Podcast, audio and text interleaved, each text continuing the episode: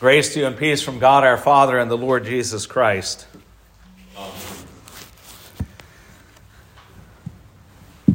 Today's gospel lesson was very long, and I initially had said, you know, I really want to walk through this text and, and break it apart and, and go through this in detail.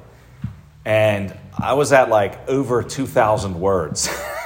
and of course, I do keep count and like tabulate in a spreadsheet how long the sermons are and what that equates to in time. And that was going to be very long, and I am definitely sparing you from that this morning. So, no, it was just it was it was too much.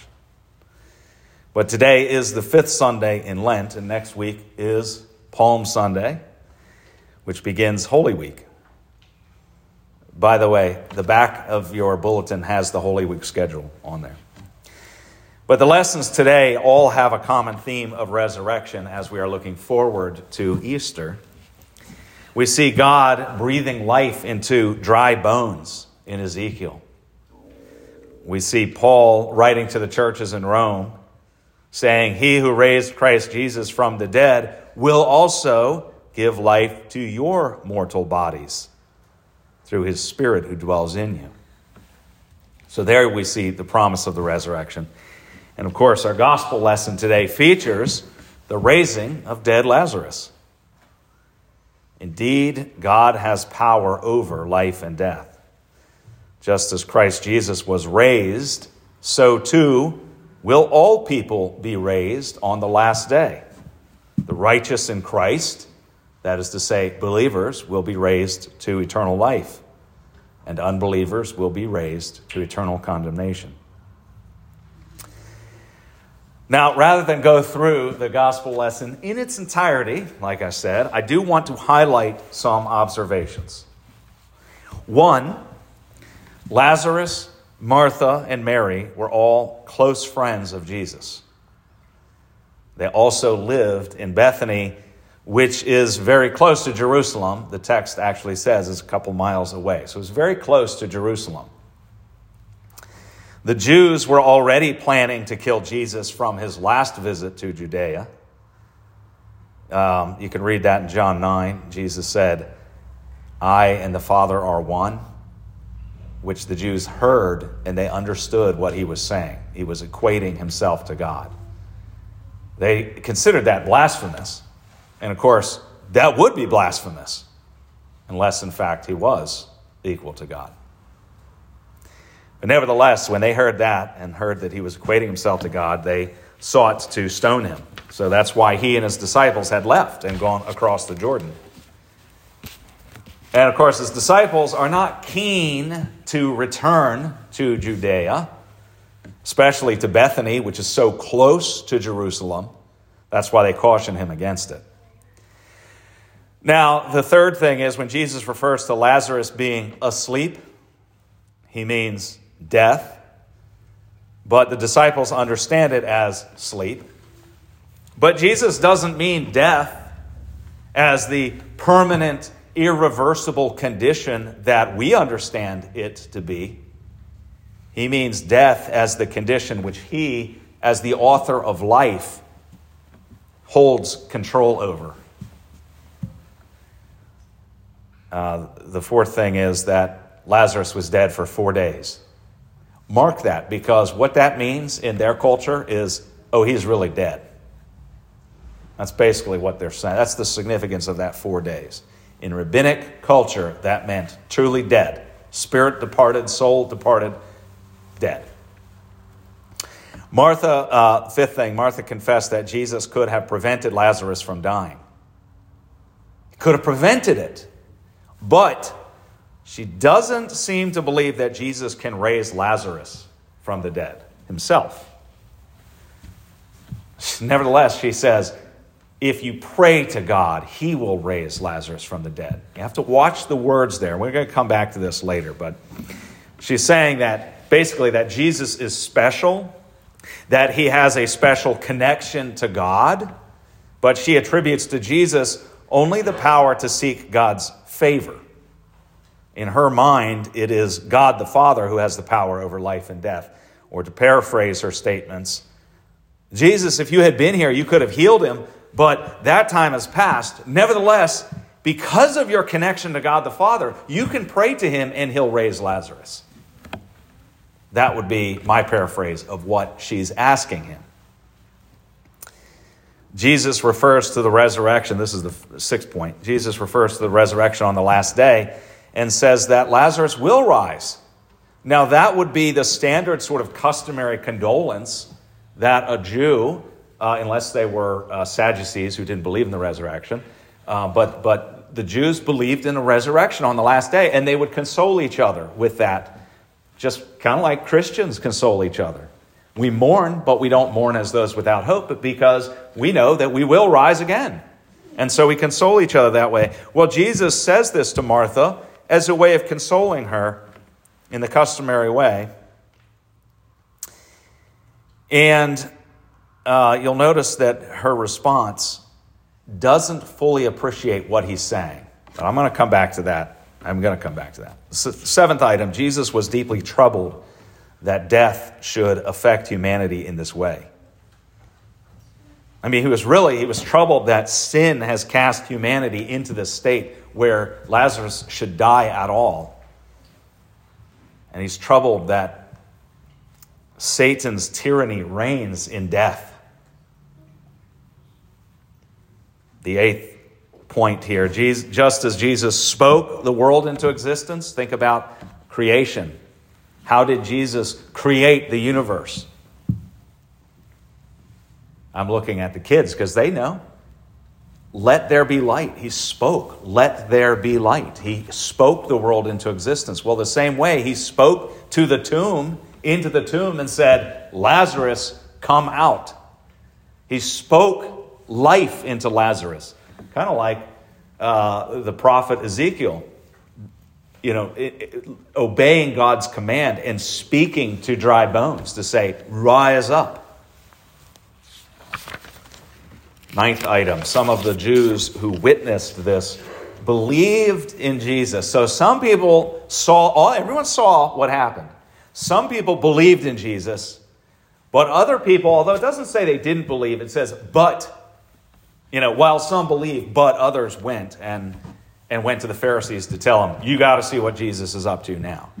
So the implication is that they, they did not. There's a contrast between those who believed and those who did not believe. Tenth item the concern of the Pharisees is for their place and nation. They didn't want their system to be upset by the Romans, who might be incited to take greater control over their region, if the Romans were uh, the occupying force, the, the Romans, if they were to understand that there was a, a warring, a rebellion brewing between different factions of Jews, that would be a problem for the Jews. They wanted to keep control over their uh, over Jerusalem, and so they were concerned about their place in their nation. Now, Caiaphas, this is the eleventh item. Caiaphas understood his own prophecy of one man's death to be a death that would preserve the dominion and rule of the Pharisees. It's interesting that God can even uh, work through, uh, through Caiaphas, who prophesied, being the high priest that year, and said, One man shall die for the nation, without understanding really what that meant.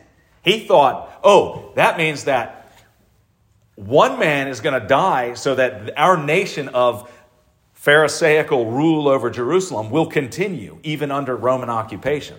That's what Caiaphas is thinking. It's expedient that one person should die for this. But the evangelist, John, the apostle who wrote this, is saying what he actually was saying was truer than he knew because he didn't even know what he was saying. This would be um, what he was saying is that one person should die for, for uh, the, all nations, in fact. I mean, this is the, the dominion and rule of the Pharisees. You have to think about that as being uh, the rule of law, the Torah. They're thinking, oh, one man will die so that the Torah will continue. What they don't realize is that Jesus Christ is himself the Torah manifested. He is the fulfillment of the law. Caiaphas doesn't even understand really what he's, what he's saying there. Um, and yet, Jesus will be and would be and was the one who died for the sins of the whole world, taking upon himself all of our sins and the sins of the whole world. So, in that sense, Jesus is the true Torah, the fulfillment of the law that brings peace to all of us who are sinners. All right, the 12th and last point that I wanted to make was that Lazarus has been raised from the dead, and Jesus has demonstrated his power over life and death, which you'll recall earlier in, the, uh, in his dialogue with his disciples. He said, For their sake, he's glad that he wasn't there so that they could see and bear witness to this. It's not just about raising Lazarus, but it's about this man, Jesus Christ, and who exactly is he? Because even Martha doesn't fully understand, even in the midst of her confession. But how has he treated Jesus has exposed himself to the murderous Jews who will now, now they will officially seek to put Jesus to death. In fact, when we get to John 12, we'll see that they also will seek to put Lazarus to death. All right, now, as I promised, I want to return to the central statement of Jesus and to Martha's confession and focus in on that. Martha, I'm going to read this section from verse 21 through 27. Martha said to Jesus, Lord, if you had been here, my brother would not have died. But even now I know that whatever you ask from God, God will give you. Jesus said to her, your brother will rise again. Martha said to him, I know that he will rise again in the resurrection on the last day. Jesus said to her, I am the resurrection and the life. Whoever believes in me, though he die, yet shall he live.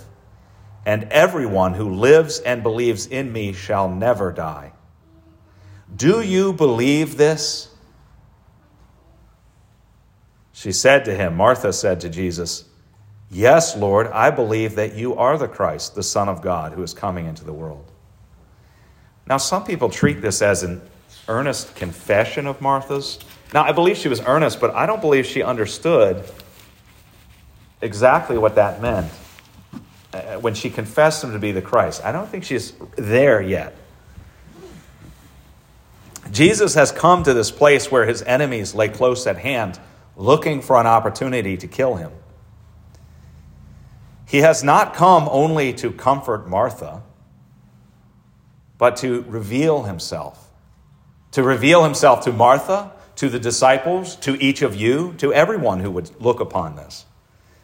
Does she believe, does Martha really believe that he is the resurrection and the life? Because Martha answered yes, but I think it's to a different question. Because she says, Yes, you are the Christ, but she doesn't see that Christ has the power over life and death. She doesn't see that Christ is indeed the great I am. Jesus said, Ego eimi. That is, it's kind of a, it's, um, it's code in John's gospel for I am. Uh, it's like, think about Moses how did God reveal himself to Moses? When Moses asked for a name, Who shall I say is sending me? God said, I am who I am. And in John's gospel, he uses this phrase, ego eimi, I am, to say something more than just, I am the resurrection of the life. But Jesus is saying, I am. He's equating himself with God, with Yahweh, who the Jews knew. He's equating himself who, with Yahweh, who at this time the Jews knew from afar. And he's saying, I am here with you. Oh, the Jews, the Pharisees understood his claims. And it would have been blasphemous, and they should have stoned him unless, unless he truly was and is God. What he's saying is, I am. And doesn't strike us the same way that it would a first century Jew. And Jesus is not merely a conduit to God, Jesus is God. He is the resurrection and the life. Now, Martha's confession that he is the Christ is incomplete. She has faith, but does not yet understand that Jesus, the Christ, is God incarnate. You'll notice that after this event, she still objects to the stone being removed. And I think that is the that's the key to understanding Martha's where Martha's faith falls short because she's looking and saying, Don't take away the stone. He's been dead four days. There will be an odor.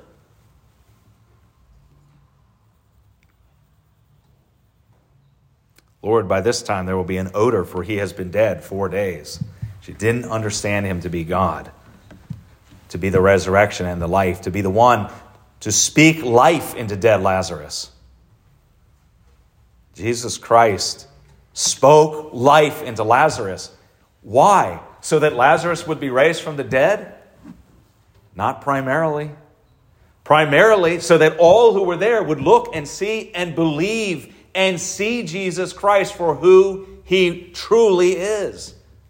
Even down to now, as you hear that, look and see Jesus for who he truly is, which is God in the flesh with power over life and death.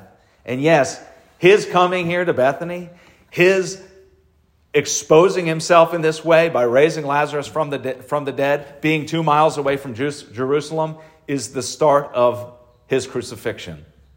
Because that is what happens. Immediately, the Jews plot to kill him. And John's gospel goes through half of the gospel is up to this point, and the whole rest of the gospel is about Jesus' uh, final days up to his crucifixion. Jesus Christ is the resurrection and the life. Whoever believes in him, though he die, yet shall he live. And everyone who lives and believes in him shall never die. On this fifth Sunday in Lent, hear the good news of your Savior Jesus Christ. He bled and died for your sins. Believe in him. The peace of God, which passes all understanding, keep your hearts and minds in Christ Jesus.